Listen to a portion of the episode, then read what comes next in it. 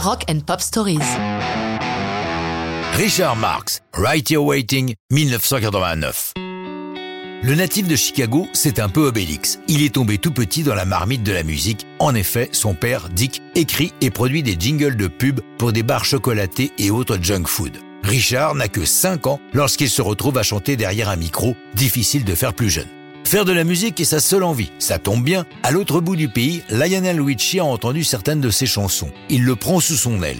À 18 ans, Richard se retrouve sous le soleil californien et durant 5 ans, il va apprendre son métier auprès de son mentor pour qui il assure les chœurs sur plusieurs de ses hits mondiaux. Grâce à Richie, il place des chansons aussi bien à Kenny Rogers qu'au groupe Chicago. Désormais aguerri, Richard Marx n'a aucun mal pour décrocher un contrat de disque pour sa propre carrière. Comme beaucoup d'artistes rock, il va connaître d'immenses succès populaires avec ce que les anglo-saxons nomment des power ballades. On peut tenter en français ballade burnée. Non?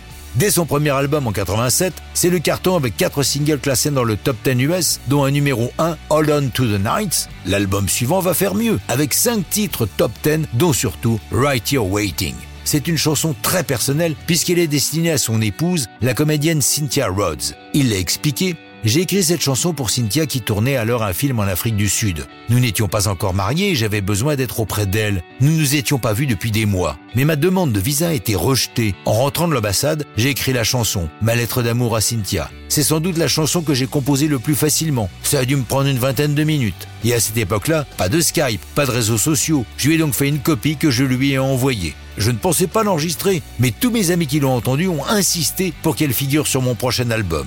Il l'enregistre le 11 décembre 88 au studio Magic Records de Salt Lake City dans l'Utah. Et Right Here Waiting est publié en deuxième single de l'album Repeat Offender le 29 juin 89. La chanson lui offre un nouveau numéro 1 américain. Ce succès est suivi d'une tournée mondiale dont le point d'orgue est à Berlin lorsque Richard Marx interprète le Help des Beatles devant le mur qui sépare les deux mondes, l'Occident et les marxistes. Mais ça, c'est une autre histoire, celle qui s'écrit avec un grand H et ce n'est plus.